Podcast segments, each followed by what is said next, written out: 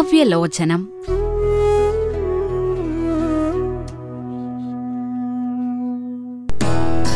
March ഇരുപത്തിയൊന്ന് ലോക കവിതാ ദിനം. യുനെസ്കോ ആണ് ലോക കവിതാ ദിനം എന്ന ഉദ്യമത്തിന് തുടക്കം കുറിക്കുന്നത്.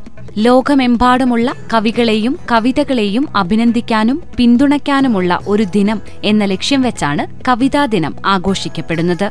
ഈ കവിതാ ദിനത്തിൽ കവിയും വിവർത്തകനുമായ പി രാമനുമായി റോബിൻ സ്റ്റോൺ നടത്തുന്ന അഭിമുഖം ശ്രോതാക്കൾക്ക് കേൾക്കാം.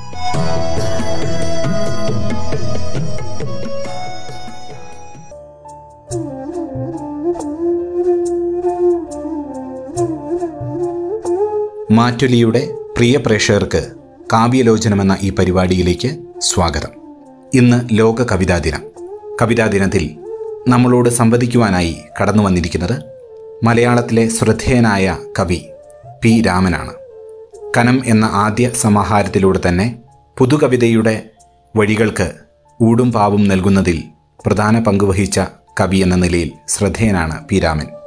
വിവിധ കവിതാ സമാഹാരങ്ങൾ പ്രസിദ്ധീകരിച്ചിട്ടുള്ള ഈ കവി കേരള സാഹിത്യ അക്കാദമി അവാർഡ് നേടിയ കവി കൂടിയാണ്. ആനുകാലികങ്ങളിൽ സ്ഥിരമായി കവിതകൾ എഴുതുകയും ഒപ്പം കാവ്യ സംവാദങ്ങളിൽ സജീവ സാന്നിധ്യമായി നിലകൊള്ളുകയും ചെയ്യുന്ന വ്യക്തിത്വമാണ് ശ്രീ പി രാമന്റേത് കവിതയെക്കുറിച്ച് വളരെ ജിജ്ഞാസ പുലർത്തുന്ന ഒരു എഴുത്തുകാരൻ എന്ന നിലയിൽ കവിതയുടെ വഴികളിലെ വൈവിധ്യങ്ങളെ എന്നും ആകാംക്ഷയോടെ അന്വേഷിക്കുന്ന ഒരു കവി കൂടിയാണ് അദ്ദേഹം. കവി എന്നതിനപ്പുറം ഒരു വിവർത്തകൻ കൂടിയാണ് അദ്ദേഹം. ഇന്ന് മാറ്റൊലിയുടെ കാവ്യലോചനമെന്ന ഈ പരിപാടിയിൽ തന്റെ സ്നേഹസാന്നിധ്യം അറിയിച്ചുകൊണ്ട് ഇപ്പോൾ പി രാമൻ നമ്മളോട് സംവദിക്കുകയാണ്. മാറ്റൊലിയുടെ കാവ്യലോചനം എന്ന പരിപാടിയിലേക്ക് ബഹുമാനപ്പെട്ട സാറിന് ഏറ്റവും സ്നേഹത്തോടുകൂടെ സ്വാഗതം നേരുകയാണ് സാർ.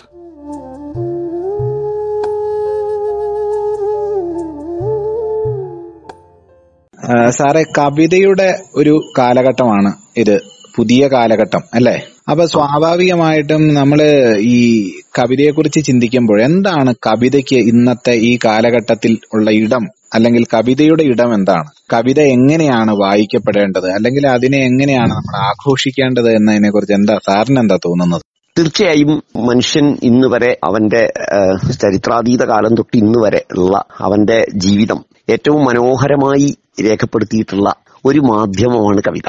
അതിന്റെ തെളിവുകൾ നമുക്ക് പ്രാചീന കാലം തൊട്ട് നമുക്ക് കിട്ടിയിട്ടുണ്ട്. ക്രിസ്തുവിനൊക്കെ മുമ്പ് ഉള്ള കാലത്ത് തന്നെ എഴുതപ്പെട്ട കവിതകൾ നമുക്ക് ഏത് നാട്ടിലും ലോകം മുഴുവനുണ്ട്. ആദിവാസികളുടെ ഇടയിലുള്ള കവിതകൾ ഇപ്പൊ ലാറ്റിൻ അമേരിക്കൻ ഭാഷകളിൽ ആദിവാസി ഭാഷകളിലൊക്കെ എഴുതപ്പെട്ടിട്ടുള്ള പാട്ടുകളുണ്ട്. ചൈനയിൽ ഉണ്ട്. യൂറോപ്പിൽ യൂറോപ്പിലെ പല ഭാഷകളിൽ ഉണ്ട്. ഇന്ത്യയിൽ ഉണ്ട് തീർച്ചയായിട്ടും. അപ്പൊ നമ്മുടെ തമിഴിൽ കേരളം ഉൾപ്പെടുന്ന തമിഴകത്തിൽ തന്നെ തമിഴ് അതിപ്രാചീനമായിട്ടുള്ള ഭാഷയാണ്. ഇവിടെ വലിയൊരു പാട്ടുകളുടെ പഴന്തമിഴ് പാട്ടുകളുടെ വലിയൊരു സംസ്കാരം ഉണ്ട്. കിഴക്കൻ ഏഷ്യയിൽ ചൈനയെ കുറിച്ച് ഞാൻ പറഞ്ഞു ചൈനീസ് കവിതകളെ കുറിച്ച് പറഞ്ഞു ജാപ്പനീസ് സാഹിത്യം എടുത്താൽ. ഇവിടെയൊക്കെ തന്നെ ഇങ്ങനെ ലോകമെമ്പാടും കാവ്യകലയുടെ വലിയ ഒരു വേരോട്ടം ഉണ്ട്. മനുഷ്യ മനസ്സിന്റെ ചരിത്രം നമുക്ക് കൃത്യമായിട്ട് വായിച്ചെടുക്കാൻ ഈ കവിതകളിലൂടെ കടന്നു പോകുമ്പോൾ കഴിയുന്നുണ്ട്. ആ ഓരോ കാലത്തും എന്തിനാണ് കവിത എന്നുള്ള ചോദ്യം മനുഷ്യൻ ചോദിച്ചിട്ടുണ്ട്. ഇപ്പോ പ്ലേറ്റോക്ക് എന്താണ് കവിത എന്ന് കൃത്യമായിട്ട് അറിയുമായിരുന്നു.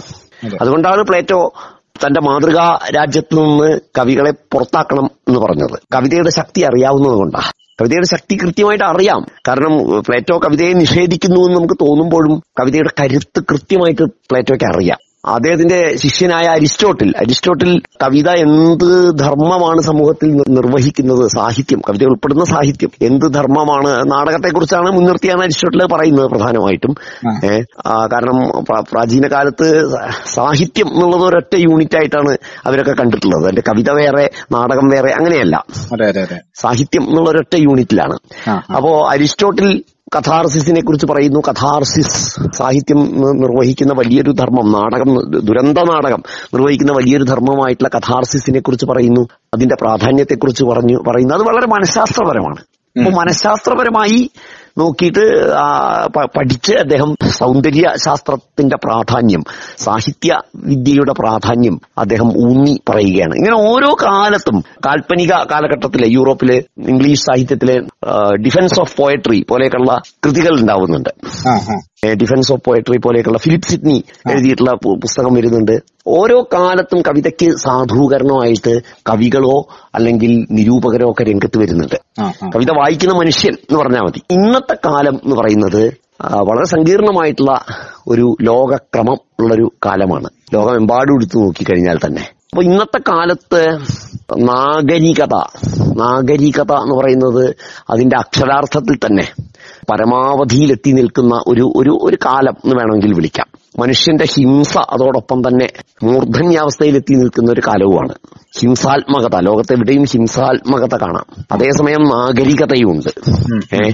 അപ്പോ ഇങ്ങനെ കലങ്ങിമറിഞ്ഞ ഒരു കാലത്ത് കവിത എന്ത് ചെയ്യുന്നു? എന്നൊരു കവിതയ്ക്ക് എന്ത് ചെയ്യാനുണ്ട്? എന്നൊരു ചോദ്യം തീർച്ചയായിട്ടും വളരെ പ്രസക്തമാണ്. എനിക്ക് തോന്നുന്നത് കവിത പല നിലകളിൽ പ്രവർത്തിക്കുന്നുണ്ട് എന്നാണ്. ഒന്ന് ഒരു കാലത്ത് കവിത ഏത് ഭാഷയിൽ എടുത്തു നോക്കിയാലും ചില പ്രത്യേക വിഭാഗങ്ങളുടെ ആയുധമോ പടച്ചട്ടയോ അല്ലെങ്കിൽ ആത്മപ്രകാശനത്തിനുള്ള മാധ്യമമോ ഒക്കെയായി ഒതുങ്ങി നിന്നിരുന്നു കവിത. എങ്കിൽ ഇന്ന് ലോകമെമ്പാടും കവിതയ്ക്ക് കുറെ കൂടി ഒരു പ്രത്യേക ഏതെങ്കിലും ഒരു പ്രത്യേക വിഭാഗത്തിന്റെ അല്ല ഏത് വിഭാഗത്തിനെയും പ്രതിനിധീകരിക്കാനുള്ള ശേഷി കാവ്യകലയ്ക്ക് കൂടുതലായി ഉണ്ടായിട്ടുണ്ട്. എന്ന് ഞാൻ വിചാരിക്കുന്നു. ഏ? എന്ന് വെച്ച് കഴിഞ്ഞാൽ ഒരൊറ്റ മനുഷ്യന്റെ ശബ്ദമല്ല കവിത ഇന്ന് കേൾപ്പിക്കുന്നത്. അതിന്റെ ബഹുത്വം നമ്മളെപ്പോഴും പറയാറുള്ള വാക്ക് തന്നെയാണ്. ബഹുസ്വരത. എന്നുള്ളൊരു കാര്യമുണ്ടല്ലോ. അത് ബഹുസ്വരത എന്നുള്ള ഒരു വാക്കിൽ ഒതുക്കി നിർവചിക്ക ഒരു ഒതുക്കി അങ്ങ് ലേബൽ ചെയ്ത് വെ- വെച്ചത് കൊണ്ട് അത് തീരില്ല സത്യത്തിൽ. ഏ? ഏഹ് ബഹുസ്വരത എന്ന് വെച്ച് കഴിഞ്ഞാൽ അങ്ങേയറ്റത് ബഹുസ്വരം തന്നെയാണ്. കവിതയുടെ വലിയൊരു ജനാധിപത്യവൽക്കരണം ലോകമെമ്പാടും സംഭവിച്ചിട്ടുണ്ട്. ഏറ്റവും സൂക്ഷ്മ സംവേദനശേഷിയുള്ള ഒരു പൊതുമണ്ഡലമായിട്ട് കവിത മാറിയിട്ടുണ്ട്. നമുക്ക് കേരളത്തിലേക്ക് വരികയാണെങ്കിൽ ഞാൻ ഈ അവസാനം പറഞ്ഞ വാചകം വളരെ പ്രസക്തമാണ്. കാരണം കേരളത്തിലെ ശരിക്കും കവിത എന്താണെന്ന് ചെയ്യുന്നതെന്ന് കൃത്യമായിട്ട് പറയാൻ പറ്റിയ ഒരു സ്ഥലമാണ് കേരളം. കാരണം കേരളത്തിലെ ഇരുപതാം നൂറ്റാണ്ടിന് മുമ്പ് ഒരു പൊതുമണ്ഡലം ഉണ്ടായിരുന്നില്ല. ഒരു പൊതു മനുഷ്യനും ഉണ്ടായിരുന്നില്ല.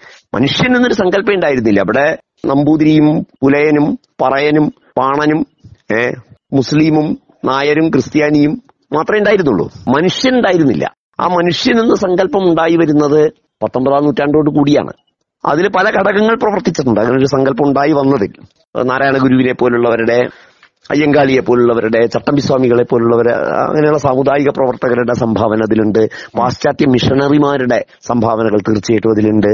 ഏഹ് ഇതെല്ലാം ചേർന്നിട്ടാണ് പത്തൊമ്പതാം നൂറ്റാണ്ടിന്റെ അവസാനത്തോടുകൂടി ഒരു പൊതു മനുഷ്യൻ എന്നൊരു സങ്കല്പം പതുക്കെ രൂപം കൊള്ളുന്നത്. എല്ലാവരുടെയും ഞരമ്പിലൂടെ ഒഴുകുന്ന ഒരേ ചോരയാണ് ആ, സങ്കല്പം. ഏഹ് ഒരു അതിനെ നാരായണഗുരു നാരായണ ഗുരു വളരെ ഭംഗിയായി അദ്വൈത സിദ്ധാന്തത്തോട് ഘടിപ്പിക്കുന്നുമുണ്ട് അത് അന്നത്തെ കാലത്തിന്റെ ഒരു ആവശ്യമായിരുന്നു അത്. അതുകൊണ്ടാണ്. എന്തായാലും അങ്ങനെ ഒരു പൊതുമണ്ഡലം ഉണ്ടായി. പക്ഷെ ഇവിടെ പൊതു മനുഷ്യനെ പെരുമാറാനുള്ള സ്ഥലം ഉണ്ടായിരുന്നില്ല പൊതുമണ്ഡലമൊക്കെ ഉണ്ടായി വന്നു പൊതു മനുഷ്യൻ ഉണ്ടായി വന്നു പക്ഷെ പൊതു മനുഷ്യന് പെരുമാറാനുള്ള സ്പേസ് ഉണ്ടായിരുന്നില്ല. അങ്ങനെ ആ ഒരു സ്പേസ് ആയിട്ട് നമ്മുടെ സാഹിത്യം മാറി. പ്രത്യേകിച്ച് കവിത മാറി. ഒരു ഒരു ഇന്റലക്ച്വൽ സ്പേസ് ആയിട്ട് എല്ലാവർക്കും സമ്മേളിക്കാൻ പറ്റുന്ന ഒരു ഇടമായിട്ട് കവിത എല്ലാവർക്കും. സമ്മേളിക്കാൻ പറ്റുന്ന ഒരു ഇടമായിട്ട് നമ്മുടെ കവിത പത്തൊമ്പതാം നൂറ്റാണ്ടിന്റെ അവസാനത്തോടുകൂടി ഇരുപതാം നൂറ്റാണ്ടിന്റെ തുടക്കത്തോടു കൂടിയിട്ട് കവിത മാറി. അതുകൊണ്ട് തന്നെ ആയിരിക്കണം കവിതയ്ക്ക് ആ കാലഘട്ടങ്ങളിലൊക്കെ കൂടുതൽ ഒരു സ്വാധീനം മനുഷ്യർക്കിടയിൽ ചെലുത്താൻ സാധിക്കുന്നുണ്ടല്ലോ. തീർച്ചയായിട്ടും തീർച്ചയായിട്ടും. നമ്മൾ ഈ കുറച്ചു കാലം പുറകേടിലേക്ക് പോയി കഴിഞ്ഞു കഴിഞ്ഞാൽ പലപ്പോഴും ചില സാഹിത്യകാരന്മാരുടെയൊക്കെ ജീവചരിത്രങ്ങളോ അവരുടെ ആത്മകഥകളോ ഒക്കെ വായിക്കുന്ന സമയത്ത് അവർ പറയുന്ന ഒരു കാര്യമുണ്ട്. ഞങ്ങളുടെ വീട്ടിലുണ്ടായിരുന്നവര് ആ കാലഘട്ടത്തിൽ ഇടങ്ങിയപ്പം രമണനോ അല്ലെങ്കിൽ ആ കാലഘട്ടത്തിലെ വളരെ പ്രസിദ്ധങ്ങളായിട്ടുള്ള അല്ലെങ്കിൽ എഴുത്തച്ഛന്റെ കൃതികൾ കുഞ്ഞൻ നമ്പ്യാരുടെ കൃതികൾ അങ്ങനെ പല കാലഘട്ടങ്ങളിൽ പിന്നെ ഇറങ്ങുന്ന കൃതികളൊക്കെ എഴുതി സൂക്ഷിക്കുന്ന ഒരു പതിവുണ്ടായിരുന്നു ചൊല്ലുന്ന ഒരു പതിവുണ്ടായിരുന്നു എന്നൊക്കെ അവർ എഴുതുന്നുണ്ടല്ലോ. അതെ അതെ. അതിങ്ങനെ ഒരു പശ്ചാത്തലമാണ് എന്ന് തോന്നുന്നു അല്ലെ? അതെ അതെ അതെ അതെ. പക്ഷെ നമുക്ക് പത്തൊമ്പതാം നൂറ്റാണ്ടിന് മുമ്പുള്ള കവിത എടുത്ത് നോക്കിക്കഴിഞ്ഞാൽ എല്ലാ വിഭാഗം ജനങ്ങൾക്കും അതിൽ പങ്കെടുക്കാൻ കഴിഞ്ഞിട്ടുണ്ടായിരുന്നില്ല. കാരണം സമൂഹത്തിന്റെ ഒരു ഒരു മേൽത്തട്ടിൽ ഒതുങ്ങി നിന്നിരുന്നു. അങ്ങനത്തെ ഒരു വൈരുദ്ധ്യം കൂടി അങ്ങനെ ഒരു വൈരുദ്ധ്യമോ ഒരു പരിമിതിയോ ഒക്കെ അതിലുണ്ട്. പത്തൊമ്പതാം നൂറ്റാണ്ടോടുകൂടി അതിന്റെ അവസാനത്തോടുകൂടി വിദ്യാഭ്യാസം കുറെ കൂടി സാർവത്രികമാവുകയും കേരളത്തിലെ എല്ലാ സമുദായങ്ങളിലേക്കും ഈ വിദ്യാഭ്യാസത്തിന്റെ ഒരു വെളിച്ചം വരികയും അക്ഷരം എന്ന് പറയുന്നത് ഏതെങ്കിലും ഒരു വിഭാഗത്തിന്റെ കുത്തകയല്ല എന്ന ഒരു ധാരണ വരികയും ഒക്കെ ചെയ്തപ്പോ പതുക്കെ പതുക്കെ പതുക്കെ അന്നേ വരെ നമ്മുടെ സാഹിത്യത്തിലേക്ക് വരാതിരുന്ന ജീവിത പാരമ്പര്യങ്ങൾ സാഹിത്യത്തിലേക്ക് കടന്നു വരാൻ തുടങ്ങി. കടന്നു വന്നു. കേരളത്തിൽ സാഹിത്യ പാരമ്പര്യം ചിലപ്പോൾ സവർണ ഹൈന്ദവ സാഹിത്യ പാരമ്പര്യമായിരിക്കാം ഇവിടെ പണ്ട് മുതലേ ഉള്ളത്. പക്ഷെ ജീവിത പാരമ്പര്യം അതല്ലല്ലോ. അതെ അതെ ഏ? അതെ ആ. ജീവിത പാരമ്പര്യം എന്ന് പറയുന്നത് സവർണ ഹൈന്ദവം അല്ലാത്ത എത്രയോ ജീവിത പാരമ്പര്യങ്ങൾ ഇവിടെ ഉണ്ടല്ലോ. ഇപ്പൊ ക്രിസ്ത്യൻ ജീവിത പാരമ്പര്യമുണ്ട് മുസ്ലിം ജീവിത പാരമ്പര്യമുണ്ട് ജൂത പാരമ്പര്യമുണ്ട്. ഇതൊക്കെ കേരളത്തിലുണ്ടല്ലോ. അല്ലെങ്കിൽ ദളിത് സമുദായങ്ങളുടെ പലതരം വളരെ വർണശബളമായിട്ടുള്ള പലതരം പാരമ്പര്യങ്ങളുണ്ട്. ഈഴവ പാരമ്പര്യമുണ്ട്. ഏ ഓരോ ജാതിക്കും ഓരോ ഉപജാതിക്കും അവരുടേതായ ജീവിത പാരമ്പര്യമുണ്ട്. ആശാരി എന്നുള്ള ഒരൊറ്റ വിഭാഗം എടുത്ത് നോക്കിക്കഴിഞ്ഞാൽ അവരുടെ അവർ ചെയ്യുന്ന പണിയുടെ വലിയൊരു പാരമ്പര്യമുണ്ട്. അവർ ചെയ്യുന്ന അവരുടെ ചെയ്യുന്ന ജോലിയുടെ വലിയൊരു പാരമ്പര്യമുണ്ട്. തീർച്ചയായിട്ടും ആ, അങ്ങനെ ഓരോന്നിനും വലിയൊരു പാരമ്പര്യം നമുക്കുണ്ട്. ഏഹ്? അത് അതിനെയാണ് ഞാൻ ജീവിത പാരമ്പര്യം എന്ന് വിളിക്കുന്നത്. ഏഹ്? ഇപ്പൊ കടൽ തീരത്ത് മീൻ പിടിക്കുന്നവരുടെ പാരമ്പര്യം മത്സ്യത്തൊഴിലാളികളുടെ ഏഹ്? ആ ആദിവാസികളുടെ പാരമ്പര്യം വേറൊന്ന്. ഏഹ്? ഇങ്ങനെയുള്ള ജീവിത പാരമ്പര്യങ്ങൾ അതുവരെ നമ്മുടെ കവിതയിലേക്ക് വന്നിട്ടേ ഇല്ല. അത് ഓരോന്നോരോന്നോരോന്നായി ഈ വിദ്യാഭ്യാസത്തിന്റെ ഒരു വെളിച്ചം ഇങ്ങനെ കടന്നു വരുന്നതിനനുസരിച്ച് നമ്മുടെ കവിതയിലേക്ക് കടന്നു വരാൻ തുടങ്ങി. അങ്ങനെ നമ്മുടെ കവിത എന്ന ഏറ്റവും സൂക്ഷ്മ സംവേദന ശേഷിയുള്ള ഈ പൊതുമണ്ഡലം ഇങ്ങനെ പതുക്കെ പതുക്കെ വിസ്തൃതമായി വന്നു. വിസ്തൃതമായി വിസ്തൃതമായി വന്നു. സാറേ ഇതിനിടയിൽ ഒരു ചോദ്യം ചോദിക്കുകയാണ്. അതായത് തൊണ്ണൂറുകൾക്ക് ശേഷം അതായത് തൊണ്ണൂറുകൾ രണ്ടായിരത്തിലേക്ക് കടക്കുന്ന കാലഘട്ടങ്ങളിലാണ് സാറിനെ പോലെയുള്ളവര് കവിതയിലേക്ക് സജീവമായി കടന്നു വരുന്നത്. അപ്പൊ നിങ്ങൾക്ക് മുമ്പുണ്ടായിരുന്ന ഒരു കാലഘട്ടം എന്ന് പറയുമ്പോൾ ബാലചന്ദ്രൻ ചുള്ളിക്കാടിനെ പോലെയുള്ളവരുടെ കത്തിജ്വലിക്കുന്ന പ്രക്ഷുബ്ധ യൗവനത്തെ കുറിച്ച് വാചാലമാകുന്ന ആ കാലഘട്ടത്തിന്റെ ഒരു എന്താ പറയാ അരാജകത്വം കലർന്ന ഒരു രാഷ്ട്രീയ സാഹചര്യത്തോട് കലഹിക്കുന്ന കവിതകളുടെ ഒക്കെ വലിയൊരു ഒരു എന്താ പറയുക ഇങ്ങനെ മുറുകി ഇരിക്കുന്ന ഒരു ഒരു കാലഘട്ടത്തിലാണ് നിങ്ങൾ സാറിനെ പോലെയുള്ളവർ അതോടൊപ്പം സാറിന്റെ സമകാലികരായിട്ട് പുതു കവിതയിലേക്ക് കടന്നു വരുന്നവര് ഒരു വ്യത്യസ്തമായ വഴി വെട്ടിത്തെളിച്ചുകൊണ്ട് വരികയാണ്. അപ്പൊ സ്വാഭാവികമായിട്ട് അങ്ങനെ ഒരു മുറുക്കത്തിൽ നിന്ന് കനം പോലെയുള്ള ഒരു കവിതയിലേക്കൊക്കെ സാറ് കടന്നു വരാൻ വരുമ്പോൾ നിങ്ങൾക്ക് മുമ്പിലുണ്ടായിരുന്ന പ്രതിബന്ധം ഒരു പുതു കവി എന്ന നിലയിൽ എന്തായിരുന്നു നിങ്ങൾ നേരിട്ട പ്രതിബന്ധം എന്തായിരുന്നു? അപ്പോ നേരത്തെ പറഞ്ഞു വന്നതിന്റെ ഒരു തുടർച്ചയല്ല അത്. എങ്കിലും എനിക്ക് തോന്നുന്ന ഒരു കാര്യം എന്താ വെച്ച് കഴിഞ്ഞാൽ ഇരുപതാം നൂറ്റാണ്ടിലെ കവിത അങ്ങനെ പല നിരക്കും ഇങ്ങനെ പടർന്നു പടർന്നു വന്ന് ഇപ്പൊ തൊണ്ണൂറുകളിൽ ഒക്കെ അല്ലെങ്കിൽ എൺപതുകളിലെ കവിതയിലെത്തുന്നു. ആധുനികതയും കഴിഞ്ഞ് ആ, എൺപതുകൾ എന്ന് പറയുന്നത് ആധുനികതയ്ക്ക് ശേഷം വരുന്നൊരു കാലമാണ്. ആധുനികതയുടെ തിരയടങ്ങി ആധുനികത അതിന്റെതായ ഒരു കാവ്യഭാഷയും കുറെ പ്രമേയങ്ങളും ഒക്കെ കൊണ്ടുവന്നിട്ടുണ്ട്. പക്ഷെ ആധുനികത ആധുനിക കവിതകളിൽ നിന്ന് നമ്മൾ വായിക്കുന്നു അതിനതിന്റെ ശക്തിയും കൃത്യമായിട്ടുള്ള രാഷ്ട്രീയവും ഒക്കെ ഉണ്ടെങ്കിൽ പോലും കുറെ പരിമിതികളും ആധുനികതയ്ക്ക് ഉണ്ടായിരുന്നു. ഞാൻ നേരത്തെ പറഞ്ഞ പലതരം ജീവിത പാരമ്പര്യങ്ങളെ നമ്മൾ ആധുനികത ഉൾക്കൊണ്ടിട്ടുണ്ടോ എന്ന് ചോദിച്ചാൽ സംശയമാണ്. പലതരം ജീ ഞാൻ നേരത്തെ പറഞ്ഞ കേരളത്തിന്റെ ഈ ഇരുപതാം നൂറ്റാണ്ടിന്റെ തുടക്കത്തിൽ ഇങ്ങനെ കവിതയിലേക്ക് കടന്നു വന്നു എന്ന് പറഞ്ഞല്ലോ പല പല ജീവിത പാരമ്പര്യങ്ങൾ ആ പാരമ്പര്യങ്ങളെയൊക്കെ നമ്മുടെ ആധുനികതയ്ക്ക് ഉൾക്കൊള്ളാൻ കഴിഞ്ഞോ? കഴിഞ്ഞില്ല. ആധുനികത വേറൊരു ഭാഷ ഉണ്ടാക്കിയ. ഏഹ് വേറൊരു ഭാഷ ഉണ്ടാക്കുകയും പാശ്ചാത്യ കവിതയിൽ നിന്ന് പലതും സ്വീകരിക്കുകയും ഒരു അന്ധമായിട്ടുള്ള അനുകരണങ്ങളും ധാരാളം ഉണ്ടായിട്ടുണ്ട്. എന്നാൽ എല്ലാം അന്ധമെന്നൊന്നും ഞാൻ പറയില്ല. കാരണം ഇപ്പൊ വായ്യപ്പ പണിക്കരുടെയൊക്കെ കവിത എടുത്ത് നോക്കിക്കഴിഞ്ഞാൽ അല്ലെങ്കിൽ കക്കാടിന്റെയൊക്കെ കവിത എടുത്ത് നോക്കിക്കഴിഞ്ഞാൽ പാശ്ചാത്യമായ പലതും സ്വീകരിക്കുമ്പോൾ തന്നെയും കേരളീയമായ പല ധാരകളെയും അവർ ഉൾക്കൊള്ളുന്നൊക്കെ ഉണ്ട് ഉൾക്കൊള്ളുന്നുണ്ട്. തീർച്ചയായിട്ടും ഉൾക്കൊള്ളുന്നൊക്കെ ഉണ്ട് എങ്കിലും നമ്മുടെ ജീവിത പാരമ്പര്യങ്ങളുടെ വൈവിധ്യം ആധുനികത വേണ്ടത്ര അഡ്രസ് ചെയ്തിട്ടില്ല. അഡ്രസ് ചെയ്തിട്ടില്ല എന്നാണ് ഞാൻ പറയുന്നത്. അതേപോലെ നമ്മുടെ പെൺകവിത. പെൺകവിത കുട്ടിക്കുഞ്ഞു പത്തൊമ്പതാം നൂറ്റാണ്ടിൽ കുട്ടിക്കുഞ്ഞു തങ്കച്ചി മുതലുള്ള പെൺകവിതയുടെ ഒരു വരവുണ്ട്. ഇരുപതാം നൂറ്റാ- നൂറ്റാണ്ടിന്റെ ആദ്യ പകുതിയിൽ ഒരുപാട് പെൺകവികൾ ഉണ്ടായിരുന്നു. Sister Mary ബെനീഞ്ച. ബെനീഞ്ചയുടെ കവിതാരാമം എന്നുള്ള കൃതി വള്ളത്തോളിന്റെ സാഹിത്യമഞ്ചേരി വന്ന വർഷമാണ് പ്രസിദ്ധീകരിക്കുന്നത്. ആയിരത്തി തൊള്ളായിരത്തി ഇരുപത്തെട്ടിലോ മറ്റോ ആണ്. പക്ഷെ വള്ളത്തോളിന് സമശീർഷയായിട്ട് നമ്മൾ ഒരിക്കലും മേരി ബെനീഞ്ചയുടെ കവിത താരതമ്യം ചെയ്യാൻ പോലും നമ്മൾ ശ്രമിച്ചിട്ടില്ല. ഇല്ല. അങ്ങനെ ഒരുപാട് കവികൾ. കൂത്താട്ടുകുളം മേരീജുണ്ട് കടത്തനാട്ട് മാധവിയമ്മുണ്ട് മുതുകുളം പാർവതിയമ്മുണ്ട് എത്രയോ കവികൾ. ഉണ്ട്. ആ ധാര ഒക്കെ ആധുനികതയോടുകൂടി മുറിയാണ് ചെയ്തത്. ആധുനികതയോടുകൂടി അതൊക്കെ മുറിഞ്ഞു. ബാലാമണിയമ്മ മാത്രമാണ് അതിലൊരു പേരെടുത്തൊരു കവിയായിട്ട് മാറിയത്. ആധുനികതയുടെ കാലത്താണെങ്കിൽ സുഗതകുമാരിയെ മാത്രമേ നമ്മൾ കാണുന്നുള്ളൂ. ആധുനികതയോട് അപ്പൊ ഞാൻ പറയുന്ന ആധുനികത അഡ്രസ് ചെയ്യാത്ത കുറെ ഏരിയകളുണ്ട്. അതിനുശേഷം അത് അതിന്റെയൊക്കെ തിരയടങ്ങി എൺപതുകളിൽ ആണ് നമ്മുടെ ഇവിടെ പെൺകവിതയൊക്കെ വരുന്നത്. അപ്പോ എൺപതുകളോടുകൂടി ആധുനികതയുടെ തിര അടങ്ങിയതിനു ശേഷം കുറച്ചുകൂടി ഒരു എന്താ പറയാ ജനാധിപത്യ പ്രക്രിയ അല്ലെങ്കിൽ ആ ഞാൻ നേരത്തെ പറഞ്ഞ കവിത എന്ന പൊതുമണ്ഡലത്തിന്റെ വിസ്താരപ്പെടൽ വേഗത കൂടി. വേഗത കൂടി. പക്ഷെ എൺപതുകളിലെ കവിതയ്ക്കും ഒരു വലിയ പരിമിതി ഉണ്ടായിരുന്നു. ഏഹ് എൺപതുകളിലെ കവിത എന്ന് പറയുന്നത് ആധുനികതയോടുള്ള ആധുനികത അഡ്രസ് ചെയ്ത ചില വിഷയങ്ങളോടൊക്കെ ഉള്ള ഒരു ഉടൻ പ്രതികരണം പോലെയൊക്കെയാണ് പലപ്പോഴും അത് അനുഭവപ്പെട്ടത്. ഒരു വൈകാരിക തീവ്രത. ആധുനികത എന്താണോ ഉപേക്ഷിച്ചത്? ആ എന്ന വൈകാരിക തീവ്രതയെ ഒക്കെയാണ് എൺപതുകളിലെ കവിത പ്രധാനമായിട്ട്. ഇപ്പൊ ബാലേന്ദ്രന്റെ ഒക്കെ കവിതയിൽ നോക്കിക്കഴിഞ്ഞാൽ വൈയക്തികത ഏ വൈകാരിക തീവ്രത നാടകീയത ഇതൊക്കെ നമുക്ക് കാണാൻ പറ്റും. അതേപോലെ വീട് വിട്ട് പോവാനുള്ള വീട് ഉപേക്ഷിച്ച് പോവുക. ഒരുതരം അനാഥത്വം. ഒരുതരം അനാഥത്വം ആ കാലത്ത് നമുക്ക് കാണാൻ കഴിയും. തൊണ്ണൂറുകളിലാവുമ്പോഴേക്കും ഇത്തരം കാര്യങ്ങളിലൊക്കെ കുറച്ചുകൂടി ഒരു മിതത്വം വരികയും തൊണ്ണൂറുകളിൽ എഴുതി തുടങ്ങിയ കവി എന്ന നിലയിൽ എന്നെ സംബന്ധിച്ചിടത്തോളം എനിക്ക് എഴുതേണ്ടിയിരുന്ന എന്റെ ചെറിയൊരു ജീവിതമാണ് വലിയ കാര്യങ്ങൾ എഴുതാനുള്ള വലിയൊരു ഭാഷയാണ് ഇവിടെ ഉണ്ടായിരുന്നത്. എന്റെ ലളിതമായ എന്റെ ചെറിയ ഒതുങ്ങിയ എന്റെ ഡേ ടു ഡേ ലൈഫ് എന്റെ നിത്യജീവിതത്തിന്റെ ചെറിയ ചെറിയ കാര്യങ്ങൾ എഴുതാനുള്ള ഒരു ലളിത ഭാഷ അവിടെ ഉണ്ടായിരുന്നില്ല. ആ ലളിത ഭാഷ കണ്ടെത്തുകയാണ് നിത്യജീവിതം എഴുതാൻ പോന്ന ഒരു ലളിത ഭാഷ കണ്ടെത്തുകയാണ് തൊണ്ണൂറുകളിലെ ഞാൻ ഉൾപ്പെടെയുള്ള കവികളൊക്കെ അവരവരുടേതായ രീതിയിൽ ചെയ്തത് എന്നാണ് എനിക്ക് തോന്നുന്നത്. നിത്യജീവിതത്തിലെ ചെറിയ ചെറിയ ചെറിയ കാര്യങ്ങളിലേക്ക് കവിത വന്നു കവിത കടന്നു വന്നു. പി പി രാമചന്ദ്രനെ പോലെയുള്ളവര് ലളിതം പോലെയുള്ള കവിത എഴുതുമ്പം ആ ലളിതമാക്കപ്പെടേണ്ട ജീവിതത്തെക്കുറിച്ച് അല്ലെങ്കിൽ ലളിതമായ ജീവിതത്തിന്റെ അവസ്ഥകളെ സാഹിത്യം അതുവരെ അടയാളപ്പെടുത്തിയിട്ടില്ല എന്നുള്ള ഒരു ഓർമ്മപ്പെടുത്തലും കൂടിയാണ് എന്ന് വേണമെങ്കിൽ പറയാമല്ലോ അല്ലെ? അതെ അതെ അതെ. രാമേന്ദ്രൻ ആണെങ്കിലും അതെ എസ്. ജോസഫ് ആണെങ്കിലും അതെ അൻവർ അലി ആണെങ്കിലും അതെ ടോണി ആണെങ്കിലും അതെ സാധാരണ മനുഷ്യരുടെ ഏത് കവിയെ എടുത്തു നോക്കിയാലും ഏഹ് ആ കാലത്തെ എഴുതി പോകുന്ന ഏത് കവിയെ എടുത്തു നോക്കിയാലും തൊണ്ണൂറുകളിലെ കവിതയിൽ ഈ ഒരു ഒരു കോമൺ മാൻ സാധാരണ മനുഷ്യനിലേക്ക് കവിത ഇങ്ങനെ വരികയാണ് അതായത് കുറച്ചും കൂടെ സത്യസന്ധമായി തീരണം കവിത എന്നുള്ള ഒരു ശാഠ്യം ഈ കാലഘട്ടത്തിലെ എഴുത്തുകാർക്ക് പൊതുവായിട്ടുണ്ടായിരുന്നു എന്ന് പറയാം അല്ലെ? അതെ അതെ അതെ അതെ അതെ മനുഷ്യന്റെ സാധാരണത്വത്തിലേക്ക് കവിത കൂടുതലായിട്ട് ചായാൻ തുടങ്ങി.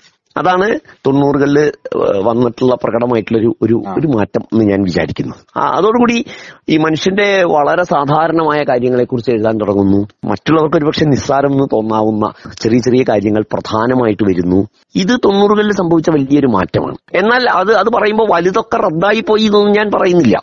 വലുതിനോടൊപ്പം ഈ ചെറിയ കാര്യങ്ങൾ ഉണ്ട് ഞാൻ പറയൂ. അല്ലാതെ ആധുനികതയുടെ എന്താ പറയാ ഉത്തരാധുനികത എന്ന് പറയുന്ന ഒരു സംഭവം സംഭവിച്ചു എന്നുള്ള അർത്ഥത്തിലല്ല പറയുന്നത്. ആധുനികത ബൃഹദാഖ്യാനങ്ങളൊക്കെ ഇല്ലാതായി എന്നൊന്നും പറയാൻ ഞാൻ തയ്യാറില്ല. കാരണം ബൃഹദാഖ്യാനങ്ങളൊക്കെ അവിടെ നിൽക്കുന്നുണ്ട് ഉണ്ടായിരിക്കാം. ദൈനംദിന അനുഭവങ്ങൾ എഴുതുക എന്ന് പറയുന്നത് തന്നെ ഒരു അർത്ഥത്തിൽ ഒരു ബൃഹദാഖ്യാനാണ് അത് തന്നെ ഒന്നിച്ചെടുത്തു കഴിഞ്ഞാൽ ഒരു ബൃഹദാഖ്യാനാണ് അപ്പൊ അങ്ങനെയുള്ള നിത്യജീവിത അനുഭവങ്ങളിലേക്കും പൊതുവെ പറഞ്ഞു കഴിഞ്ഞാൽ മനുഷ്യന്റെ ശരീരത്തിലേക്ക് ഭൗതികതയിലേക്ക് ഏഹ് എന്ന് വെച്ചാൽ ഭൗതികത ഞാൻ ഉപയോഗിക്കുന്നത് മനുഷ്യന്റെ ആ ഉടൽ ഉടലുമായി ബന്ധപ്പെട്ടത്. മനുഷ്യന്റെ ഉടലിലേക്ക് കവിത കൂടുതൽ അടുത്തു. മനുഷ്യന്റെ ചോരയിലേക്ക് കവിത കൂടുതൽ അടുത്തു. ഇതാണ് സംഭവിച്ചിട്ടുള്ള ഒരു മാറ്റം. പക്ഷെ അത് വേണ്ട രീതിയിൽ നമ്മുടെ വായനാ സമൂഹം ഉൾക്കൊണ്ടിട്ടുണ്ടോ എന്ന് എനിക്കറിയില്ല. കാരണം എന്താ വെച്ച് കഴിഞ്ഞാൽ വായനയിൽ ഒരു വിച്ഛേദം ഉണ്ടായിട്ടുണ്ട്. കവിത കണ്ടാൽ തിരിച്ചറിയാത്ത വിധം മാറിയിട്ടുണ്ട്. മാറിയിട്ടുണ്ട്. അതുകൊണ്ട് തന്നെ അത് പലപ്പോഴും പുതു കവികളെ സംബന്ധിച്ചോളം വലിയ ആക്ഷേപങ്ങൾക്കും അവർ പാത്രമായിട്ടുണ്ടല്ലോ. ഉണ്ടായിട്ടുണ്ട് തീർച്ചയായിട്ടും. പക്ഷെ ഞാൻ വിചാരിക്കുന്നത് നല്ലതേതാണ് മോശം ഏതാണെന്ന് ഉള്ള വേർതിരിവുകൾ വളരെ എന്താ പറയാ ബുദ്ധിമുട്ടായിട്ടുള്ള ഒരു ഘട്ടം എന്ന നിലയിലൊക്കെ മാറുന്നുണ്ടല്ലോ ഈ പുതു കവിതയിലേക്കൊക്കെ തീർച്ചയായിട്ടും തീർച്ചയായിട്ടും. ഏഹ് കവിതയെ കുറിച്ച് കവിത എന്താണെന്നുള്ളതിനെ കുറിച്ച് തന്നെ വലിയ ആശങ്കകൾ ഉണ്ടാവുന്നുണ്ട്. എന്തായാലും ശരി ഞാൻ വിചാരിക്കുന്നത് നമ്മുടെ നാടിന്റെ ജനാധിപത്യ പ്രക്രിയ ഏഹ് ആ, അതിന്റെ പൂർണതയിലെത്തുന്നത് കവിത എല്ലാവരിലേക്കും ഇങ്ങനെ എത്തുന്നു എന്നുള്ള ഒരു കാര്യത്തിലാണ്. തൊണ്ണൂറുകളിൽ അത് ഞാൻ പറഞ്ഞില്ലേ ചെറിയ മനുഷ്യൻ കോമൺ മാനിലേക്ക് കവിത എത്തി. ഇന്ന് കവിതയിലേക്ക് മുമ്പ് ഇപ്പൊ കാണാത്തപ്പോ ഒരു ഒരു ഉദാഹരണത്തിന് ആ, ഉപഗോത്ര ഭാഷകളിൽ കവിത ഉണ്ടാവുന്നു. ഏഹ് ഗോത്രഭാഷ കവിത വരുന്നു. മറ്റൊരു ഇതുവരെ കവിതയിൽ കവിതയിൽ അവർക്ക് അവരുടേതായ സംസ്കാരവും പാട്ടുകളും കഥകളും ഒക്കെ ഉണ്ട്. എങ്കിലും എഴുതപ്പെട്ട കവിതകൾ ഉണ്ടായിരുന്നില്ല. അപ്പൊ ഇന്ന് ഗോത്രഭാഷകളിൽ കവിത എഴുത്ത് വ്യാപകമാണ്. ഇതുവരെ നമ്മുടെ ലിഖിത കവിതയിൽ വരാതിരുന്ന കടന്നു വരാതിരുന്ന ഈ ഗോത്രഭാഷാ സംസ്കാരം നമ്മുടെ കവിതയിലേക്ക് എത്തി. ആ നമ്മുടെ കവിത എന്ന പൊതുമണ്ഡലത്തിന് കുറെ കൂടി കരുത്ത് പകർന്നുകൊണ്ട് അല്ലെങ്കിൽ മലയാള കവിതയെ അതിന്റെ ദ്രാവിഡ മുഖത്തിലേക്ക് കുറെ കൂടി ചേർത്ത് പിടിച്ചുകൊണ്ട് ഗോത്രഭാഷയിൽ കവിതകൾ വരുന്നു. ഇനി അതല്ലെങ്കിൽ ഇപ്പൊ തീരദേശത്തെ മനുഷ്യരുടെ ഇടയിൽ നിന്ന് ഇപ്പൊ ഡി അനിൽകുമാറിനെ പോലെയൊക്കെയുള്ള കവികൾ വരുന്നു. തീരദേശം എന്ന് പറയുമ്പോൾ വലിയ ജീവിത പാരമ്പര്യമുണ്ട്. നെയ്തൽ തിണയുടെ സംഘകാല സംസ്കൃതിയിലേക്കാണ് ഇത് പോകുന്നത്. തീർച്ചയായിട്ടും തീർച്ചയായിട്ടും. ആ പക്ഷെ അതിന് കണ്ട കാലത്തൊന്നും സംഘകാലം കഴിഞ്ഞാൽ പിന്നെ ഇക്കണ്ട കാലത്തൊന്നും അതിന് ഒരു നമ്മുടെ കവിതയിൽ ഒരു ഇടം കിട്ടിയില്ല. ആ പാരമ്പര്യം നമ്മുടെ കവിതയിലേക്ക് കടന്നു വരികയാണ്. അപ്പൊ ഞാൻ പറയുന്നത് കോമൺ മാൻ അയാളുടെ സംസ്കാരം അയാളുടെ പ്രാദേശികത ഇതൊക്കെ നമ്മുടെ കവിത ഇന്ന് അഡ്രസ് ചെയ്യുന്നുണ്ട്. ശ്രോതാക്കൾ കേട്ടത് അന്താരാഷ്ട്ര കവിതാ ദിനത്തോടനുബന്ധിച്ച് കവിയും വിവർത്തകനുമായ പി രാമനുമായി റോബിൻ സ്റ്റോൺ നടത്തിയ അഭിമുഖത്തിന്റെ ഒന്നാം ഭാഗം. അടുത്ത ഭാഗം നാളെ ഇതേ സമയം കേൾക്കാം.